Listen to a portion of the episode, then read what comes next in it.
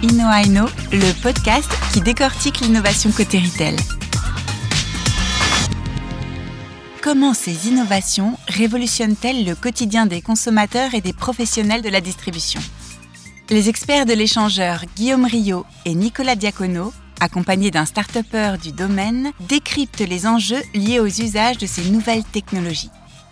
Pour être au fait des dernières tendances retail, suivez l'échangeur B N P Paribas Personal Finance sur Twitter et LinkedIn. Bonjour à tous et bienvenue dans ce nouvel épisode d'Inno Inno. Aujourd'hui, nous allons aborder le sujet de la Smart City, ou ville intelligente.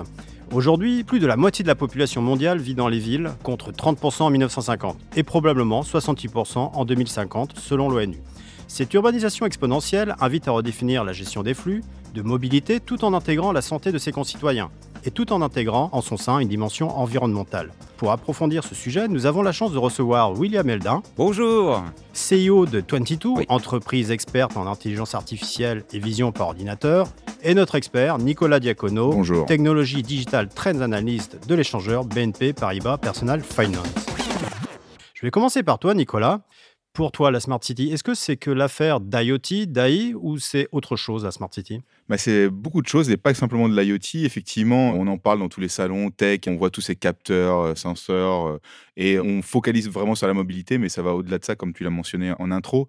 Et aujourd'hui, c'est aussi l'urbanisation, la construction, de construire plus éco-responsable. C'est aussi ça, la Smart City. C'est la verticalisation des villes, la gestion des populations, et évidemment la santé, comme tu l'as mentionné. Et un cas concret, c'est comment les eaux usées peuvent définir l'évolution d'une pandémie, comme c'est le cas aujourd'hui en France. On est précurseur sur le sujet pour tester les eaux usées et voir la présence de covid dix-neuf et donc son évolution. Et on a en gros une à deux semaines d'avance sur les résultats des patients positifs au test. D'ailleurs, tu viens de mentionner la pandémie, et souvent les pandémies ont été vraiment des acteurs, des accélérateurs de leur reconstruction de villes. Hein. Typiquement Paris, euh, le Paris d'Haussmann euh, a été suite à une pandémie euh, en France. Et toi, de ton côté, William, oui. Est-ce que tu confirmes que la ville de demain n'est pas qu'une histoire de nouvelles technologies ? Bah non, c'est une histoire de communication, euh, d'empathie. Il faut comprendre l'autre, il faut éduquer aussi, parce mmh. que les technologies, c'est bien, mais si on ne sait pas s'en servir, ça ne sert à rien. Donc, je pense que la technologie est ce qui va permettre de rassembler, mais doit vite s'effacer, devenir transparent à très court terme.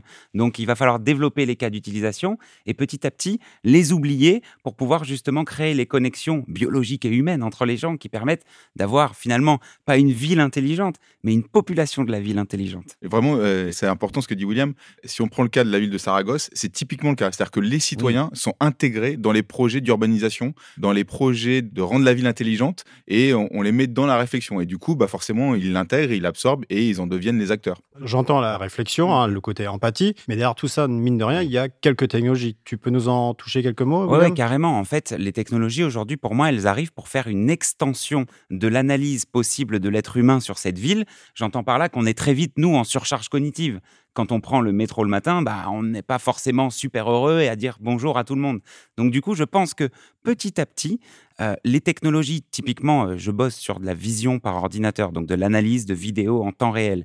Et bien, cette analyse de vidéos en temps réel, on se sert des caméras de vidéo protection, entre guillemets, et en fait, bah, on met derrière chaque caméra le cerveau de quelqu'un qui, justement, euh, a une analyse de la ville vachement plurielle, c'est-à-dire que les caméras ne servent plus qu'à la sécurité. Est-ce que tu as un cas concret ? Oui, j'ai un cas très concret. Mmh. Une caméra vidéo, aujourd'hui, peut analyser le taux de remplissage de chaque poubelle de manière à garder une ville propre pour, justement, piloter euh, les équipes de ramassage des déchets. Et ça, c'est actuellement ? C'est actuellement dans euh, une cinquantaine de villes françaises. Cinquantaine de villes, d'accord. Ouais.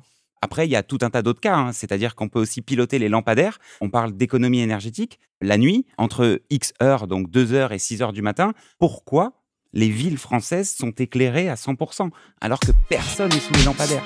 Donc, pareil, avec de la vision par ordinateur, on arrive à reconnaître un humain qui arrive dans la rue et en fait, bah, ça permet d'allumer automatiquement les lumières, dès qu'il y a un humain et dès qu'il part, bah, on les rééteint. Et on économiserait jusqu'à soixante-dix pour cent de la facture d'électricité en fin d'année. Ça représente des centaines de millions. Non, mais c'est intéressant ce que tu dis, parce qu'on a souvent l'image de la Smart City, une ville qui contrôle tout, mais plus le contrôle du citoyen. Est-ce que tu confirmes ça, c'est, oui. cette vision un peu orwellienne de la Smart City, Alors, Nicolas? C'est un fantasme et euh, poussé par certaines personnes qui sont un peu contre tous ces éléments-là, euh, mais on ne va pas rentrer dans ces Ou débats-là. Ou qui ne comprennent pas, effectivement. Mais il y a quand même des cas. Non, mais il y, y a des cas, mais effectivement... Alors, Euh, mmh. Je pense qu'en France, c'est pas le sujet. Euh, effectivement, il y a des pays, on peut penser à la Chine, où il y a un contrôle des populations, où on utilise effectivement la technologie pas pour le bien commun et, ouais. et le bien-être humain, en tout cas pas pour toutes les populations. Mais effectivement, il y a des dangers, comme pour toute technologie, il y a des dangers. C'est l'usage hein, qui mmh. fait ça. Mais fondamentalement, la ville aujourd'hui, elle a tout intérêt à devenir plus intelligente et utiliser les outils technologiques pour le bien-être de ses concitoyens. William le mentionne sur les déchets, les, les dépôts sauvages, ouais. euh, même la gestion de l'eau, la gestion de l'électricité de la ville. Mm. Tous ces éléments-là, ça a un impact sur le monde de, qu'on est en train de construire pour demain et tous les enjeux climatiques et écologiques auxquels on doit faire face. Et ben, une des solutions, c'est aussi une meilleure gestion des ressources par la ville. Mm. C'est une vraie réponse. Et il y a une ville qui est le plus avancée sur cet aspect-là? Bah, si on prend le monde entier, on en parlait, c'est plutôt Singapour, Singapour plutôt Dubaï. Sur plutôt... l'aspect sustainability? Alors, sur l'aspect, euh, vraiment, euh, plutôt, je parle de mon domaine qui est de la vidéo et ouais. d'autres choses que de la sécurité autour de la vidéo, justement. Mais euh, après, en France, on est en train de rattraper toutes ces villes-là aussi. Mais on peut revenir sur Singapour. Ouais. Concrètement, qu'est-ce que fait Singapour de plus que les autres villes? Aujourd'hui, déjà, ils ont un programme qui est mis en place et qui ne se charge que de ça, de faire évoluer la ville et de faire en sorte justement de blinder de technologie pour petit à petit justement trouver les usages et mettre en place Donc des les solutions. Les flux des usagers, les flux, véhicules. des véhicules, la sécurité, euh, tout ce qui est écologique. Donc, tu parlais de l'eau.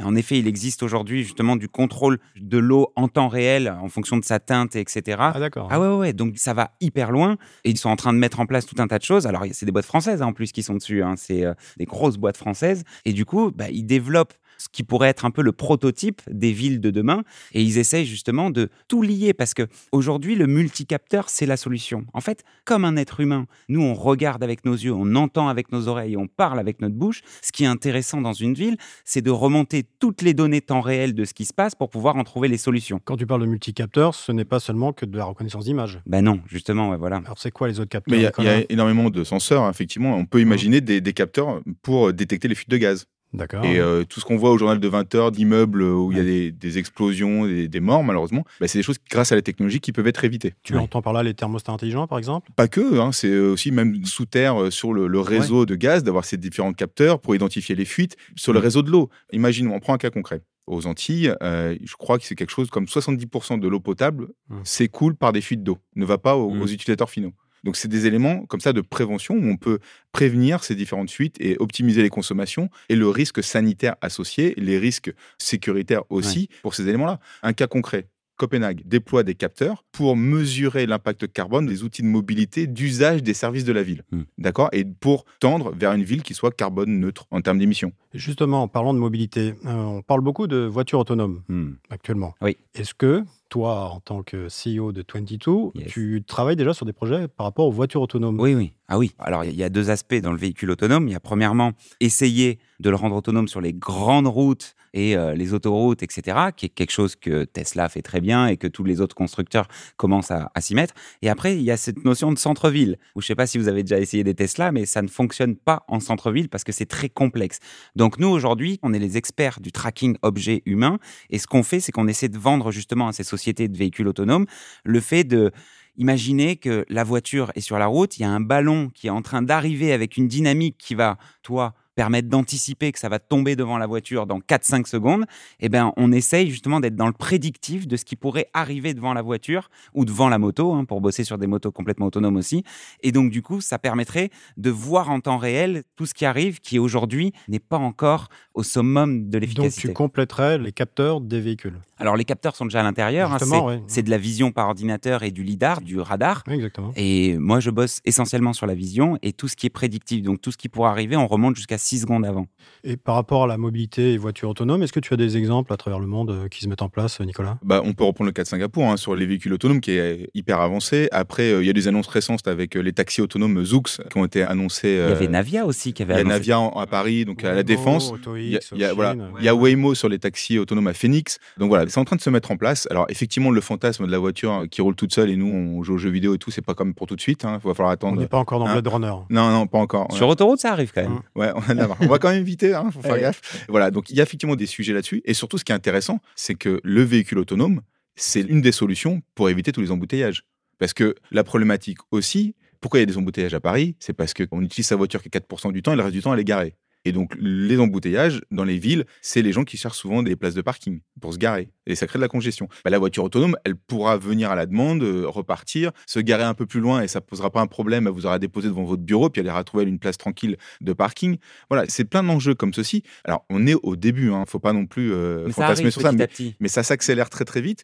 Et c'est sûr que quand on a des leaders comme Tesla qui tirent tout le monde vers le haut, et bah, ça facilite la donne. J'ai vu arriver sur mon menu Tesla, justement... Euh, partager son véhicule dans la dernière mise à jour. Donc, ça commence peut-être dans certaines villes aux États-Unis à pouvoir justement partager ce véhicule et, et le louer. Et le car sharing, c'est aussi un enjeu de la Smart City. Et le problème, c'est qu'avec la pandémie et covid dix-neuf, les gens sont moins enclins à faire du car sharing, moins enclins à prendre les transports publics. Donc, c'est aussi des nouveaux enjeux que la ville avait peut-être réussi plus ou moins à gérer pour pousser et faire la promotion de toutes ces... et diminuer le, le transport euh, routier, on va dire. Et malheureusement, le covid dix-neuf, ça a fait que ça a été en arrière et c'est de retravailler travailler sur ces sujets-là autour de la pandémie. Alors, on va reprendre un peu d'altitude. J'ai une question à poser sur la gouvernance. On voit beaucoup d'initiatives de groupes privés. En particulier, je vais évoquer Sidewalk, de la société Alphabet, qui a essayé de créer une Smart City à Toronto. On parle d'Alibaba avec le projet Brand City, qui est une ville complètement gouvernée par l'A I. Nous, on a vu Toyota qui crée sa propre ville, One City, au Japon. Donc, on voit que des groupes privés hein, qui sont forts de leur I O T, de leur A I, sont en train de créer les villes de demain. C'est une question ouverte pour vous deux. Qu'est-ce que vous en pensez ? Est-ce que c'est le privé qui va créer la ville du futur ? Ou c'est euh, toujours une gouvernance publique ? C'est une très bonne question parce que c'est vrai que le privé a tendance à, à avoir quelques années d'avance, mais tire vers ses propres cas d'utilisation héroïstes. C'est-à-dire qu'ils sont toujours à la recherche, euh, le privé, gagner de l'argent. Et c'est là où il y a un peu un choc des titans en ce moment. C'est-à-dire que oui, il faut avancer technologiquement pour aller vers la ville intelligente. Et la ville intelligente, c'est le citoyen. Mais aujourd'hui, les cas d'utilisation qu'on nous demande sont orientés, très privés. Et pourquoi on a composé un produit, nous, en vision par ordinateur pour les Smart City ? Parce qu'on avait déjà des algorithmes développés pour le privé. On a pu les rassembler et les adapter au C S U, donc Centre de Supervision Urbain, où il y a déjà toutes les caméras qui arrivent, et pouvoir lancer des analyses par algorithme de chaque caméra. Mais il y a facilement deux ans de retard aujourd'hui dans le public versus le privé. Donc, que faire ? Moi, ce que j'aimerais, c'est vendre des I A même aux citoyens, que ça soit bénéfique pour eux, qu'il y ait des cas d'utilisation pour eux. Mais il n'y a personne, si ce n'est qu'à mes heures perdues... Alors, des I A pour les citoyens, tu penses à quoi hein ? bah, Je pense à... C'est, c'est tout bête, mais si on analyse en temps réel tous les flux vidéo de la ville et qu'on comprend tout ce qui est euh, déchets, qu'on comprend tout ce qui est euh, circulation, qu'on comprend... Je serais capable le matin de dire, euh, bah, vous, euh, qui sortez de telle adresse, dépêchez-vous, votre bus est à cette rue-là et bah, il est en train d'arriver, ça bloque pas sur le passage, donc sortez maintenant, dans une minute, il y a le bus qui arrive en bas. Ensuite, potentiellement, ça pourrait permettre de, voilà, vous, aller déposer vos encombrants ou votre sapin de Noël là-bas, plutôt que là-bas. Et vous, eh ben, plutôt, euh, partez maintenant parce que sinon, après, derrière, il y a l'école, le bus, le camion poubelle, le... enfin, tout ce qui est mobilité, finalement, on pourrait avoir une hypervision de la ville en temps réel et pouvoir agencer les flux de manière plus intelligente. J'entends, mais néanmoins, les grands acteurs qui sont les pionniers dans l'A I, euh, l'I O T, investissent ce marché de la ville. Ouais. Est-ce que demain, on peut imaginer, je pose la question à Nicolas, est-ce qu'on pourrait imaginer demain une ville euh, Besançon made by euh, Apple ? Alors, euh, peut-être pas Besançon, euh, mais... Euh, pourquoi pas ? Pourquoi pas ? C'est surtout, je pense que c'est une réalité en Asie. C'est pas forcément le cas dans la vieille Europe, pour être très cliché, où euh, on a quand même des villes assez anciennes. On a un développement démographique qui n'a pas forcément les mêmes besoins que ce soit l'Inde, la Chine ou euh, d'autres pays. Donc forcément, eux, en Chine notamment, ils peuvent se permettre de construire des villes nouvelles via des acteurs technologiques. Euh, on a vu euh, différentes conférences avec euh, Terminus Group et I City. Tu as mentionné Brand City avec Alibaba. Parce que, aussi, le gouvernement a une main mise sur les acteurs de la tech. Et oui, donc, ça. Ils poussent les, les usages parce que ça leur permet un meilleur contrôle des populations, ouais. Ça permet plein de choses. Ah, c'est pas la même derrière. culture. C'est pas raison. la même culture. Il y a aussi euh, moins de défiance par rapport à ce côté euh, qu'on peut imaginer. Moins d'esprit sur... latin. Voilà, et moins de défiance sur le côté on met des caméras, c'est vous de l'inquisition, vous ouais. nous contrôlez et tout. Ouais. Euh, en fait, on va être très clair, mais une caméra de vidéosurveillance qui permet de protéger les gens, tant mieux. Enfin, oui. quelque part, à un moment donné, mm. c'est une réalité. Mm. Et donc, en Asie, il n'y a pas ce problème-là. Donc, c'est pour ça qu'ils vont beaucoup plus vite. Et la réalité des villes construites from scratch qui pourraient être made by Alibaba, mm. c'est une réalité en Chine. Je ne pense pas que ce soit le cas en Europe. William, est-ce que tu peux nous parler de ta société, vingt-deux? Oui. Quelques mots. On est soixante-dix salariés, on a quatre ans et demi, on est à la Défense. On est vraiment les experts de tout ce qui est vision par ordinateur, donc analyse des vidéos en temps réel, avec un focus sur du temps réel et du tracking d'humains et d'objets. Alors, tracking ne veut pas dire reconnaissance faciale, ah et cetera. Oui, c'est juste que scientifiquement, une vidéo, c'est plein d'images et il faut pouvoir suivre les objets et les personnes pour pouvoir en créer des cas d'utilisation. Et ça, mathématiquement, c'est hyper compliqué. C'est des calculs avec des docteurs, avec des ingénieurs, et cetera. Donc, sur soixante-dix, j'ai facile à l'intérieur cinquante personnes qui ont bac plus dix et qui ont déjà fait beaucoup de deep learning, beaucoup de... Voilà, c'est, c'est, c'est vraiment des mathématiques. Donc, tu te bases essentiellement sur les caméras déjà existantes des villes, hein ? Oui, à chaque fois, on se base sur les caméras existantes et quand la qualité ne le permet pas, on demande changement. Euh, mais sinon, de manière assez générale, oui, oui, les villes sont équipées aujourd'hui d'une centaine de caméras vidéo qui sont sur les plus gros axes et les premiers cas d'utilisation, on en a une quarantaine, sont aujourd'hui efficaces sur ces gros axes-là. Il n'y a pas de nécessité d'en rajouter ou on n'en demande pas encore. C'est quoi tes futurs projets ? En fait, j'exerce aujourd'hui dans la sécurité. Donc, sécurité des aéroports, des gares et des villes.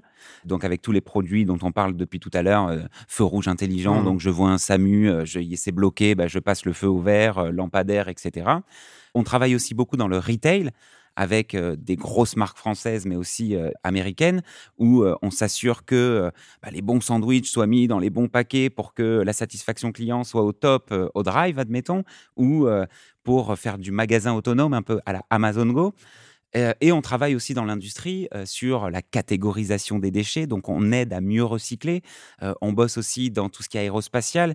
On aide à mieux avancer les avions, les hélicoptères sur du pilotage autonome. Et bah, dernièrement, on bosse pas mal avec des boîtes dans l'automobile pour deux choses. Et essayer d'être plus efficace sur la chaîne de montage, qui coûte énormément d'argent aux constructeurs, mais en même temps amener vers le véhicule autonome avec plus de sécurité, plus de détection, plus de tracking. Si je peux en rajouter une petite couche quand même pour William, parce que je le connais depuis quatre ans, vivement groupe vingt-deux, oui. euh, c'est une explosion et c'est une accélération sur tous ces cas d'usage. Moi, je peux suivre chaque année en général au C E S à Las Vegas. Oui, bon, cette année, on, on, on se verra pas, on se verra pas à Las Vegas, oui. Mais il y a des choses qui sont bluffantes et tout de suite, je vais rebondir sur ce qu'il a dit, notamment sur euh, le transport aérien. On voit souvent sur les salons le projet de drones autonomes pour déplacer les individus d'un immeuble à un autre, dans les grandes villes et autres. Bah, typiquement, il a des solutions bluffantes qui permettent de sécuriser ce transport, euh, d'éviter tout type de collision avec des oiseaux, mmh. des lignes électriques et autres, mmh. même par temps de brouillard. Et pour avoir vu la démo live, c'est juste un truc dingue. C'est cool, merci beaucoup. Non, mais c'est, c'est vrai, gentil. C'est une réalité, il faut le dire. Donc, hélicoptère, drone aussi, parce qu'on parle beaucoup de drone, oui, oui. par livraison par drone. J'imagine ouais. que tu as déjà des projets là-dessus. C'est carrément ça, en fait. C'est le point de vue. Soit il est fixe, soit il est mobile. Et la caméra, je parle, hein, le point de vue. Donc, du coup, le fixe, on sait gérer, c'est mathématiquement plus simple. Le mobile, bah, y a tout l'environnement qui bouge. Donc, la complexité de l'environnement plus le mouvement, ça devient compliqué. Mais si on sait faire ça sur hélico, on sait faire sur drone. Donc là, on a pris de la hauteur. On est au niveau des drones, des hélicoptères. Justement, oui. on va aller un peu plus loin. Pour la vous, smart... la ville du futur, la Smart City, c'est quoi dans les prochaines années, vraiment les grandes évolutions ? C'est quoi la ville de demain ? Bah, déjà, c'est, je pense qu'il faut viser une ville où le citoyen est un peu plus heureux. Donc, euh, où on arrive à enlever toutes les barrières. Bah, quand tu dis plus heureux, ça pourrait être aussi intégrer la Smart Home ? Oui, ouais, ouais, pourquoi pas. Pardon. Mais je pense que c'est une extension. Mais c'est fait, un lien, hein. tout, est, ouais. tout est lié en fait. Exactement, Smart Home, j'ai, Smart envie, j'ai envie de connaître votre vision. Notre vision. Les premières choses qui me gênent, moi, c'est mes clés. Pourquoi, euh, pour rentrer chez moi, j'ai pas juste une petite serrure isolée de tout modèle de publicité Google ou autre ou de données, mais oui. où la reconnaissance de ma tête permette d'ouvrir. Quand j'arrive avec ma voiture, bah, que ça me reconnaisse un peu partout et que ça me permette d'accéder un peu partout. En fait, toutes les barrières et tous les, les pénibles, entre guillemets, bah, il va falloir les tuer avec la techno et essayer d'en... Je sais pas, Nicolas, mais ça me fait penser au commerce ambiant, moi. Ouais, c'est un peu en lien, effectivement. Non, mais après, pour rebondir là-dessus, effectivement, la ville, euh, aujourd'hui, déjà, c'est la ville des citoyens. Mmh. Donc, c'est les intégrer dans ces projets-là. Mmh. Et je pense qu'aussi, il y a des cultures à changer aussi dans cette dimension-là pour intégrer le citoyen dans les réflexions, dans comment il veut voir la ville évoluer. Et puis, la ville, c'est effectivement le bien-être. On le voit, tous les, les risques, en plus avec les risques sanitaires, il y a des vraies réflexions sur la ville de demain, mmh. sur sa décarbonisation aussi, parce que c'est des vrais enjeux. Oui, d'autant sur... plus qu'on va arriver à soixante-dix pour cent de la population en ville. Et voilà, exactement. Et puis, la ville, en fait, comme on le disait, tout est lié. C'est-à-dire que ça part de la maison intelligente, au building intelligent, à la ville intelligente et même au pays intelligent. entre guillemets, et tout connecté, parce que tout doit être lié et interopérable quelque part. Et c'est ça la réalité sous quoi va tendre en fait le monde urbain de demain. Bah très bien, on va rester sur cette note positive, hein, parce qu'on était parti sur une ville un peu très contrôlante, mais ouais. on, je pense que la Smart City va plutôt pour le bien-être commun. Ouais. Donc je tiens à vous remercier tous les deux pour ces brillants éclairages. Merci. Merci. Merci à nos auditeurs, et je vous dis à bientôt pour un nouvel épisode d'Inno à Inno. Merci, au revoir. Merci. Au revoir. Au revoir.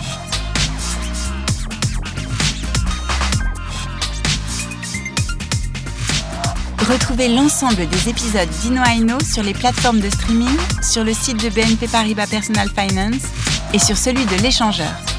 Et pour rester connecté aux dernières tendances retail, suivez l'Échangeur B N P Paribas Personal Finance sur Twitter et LinkedIn.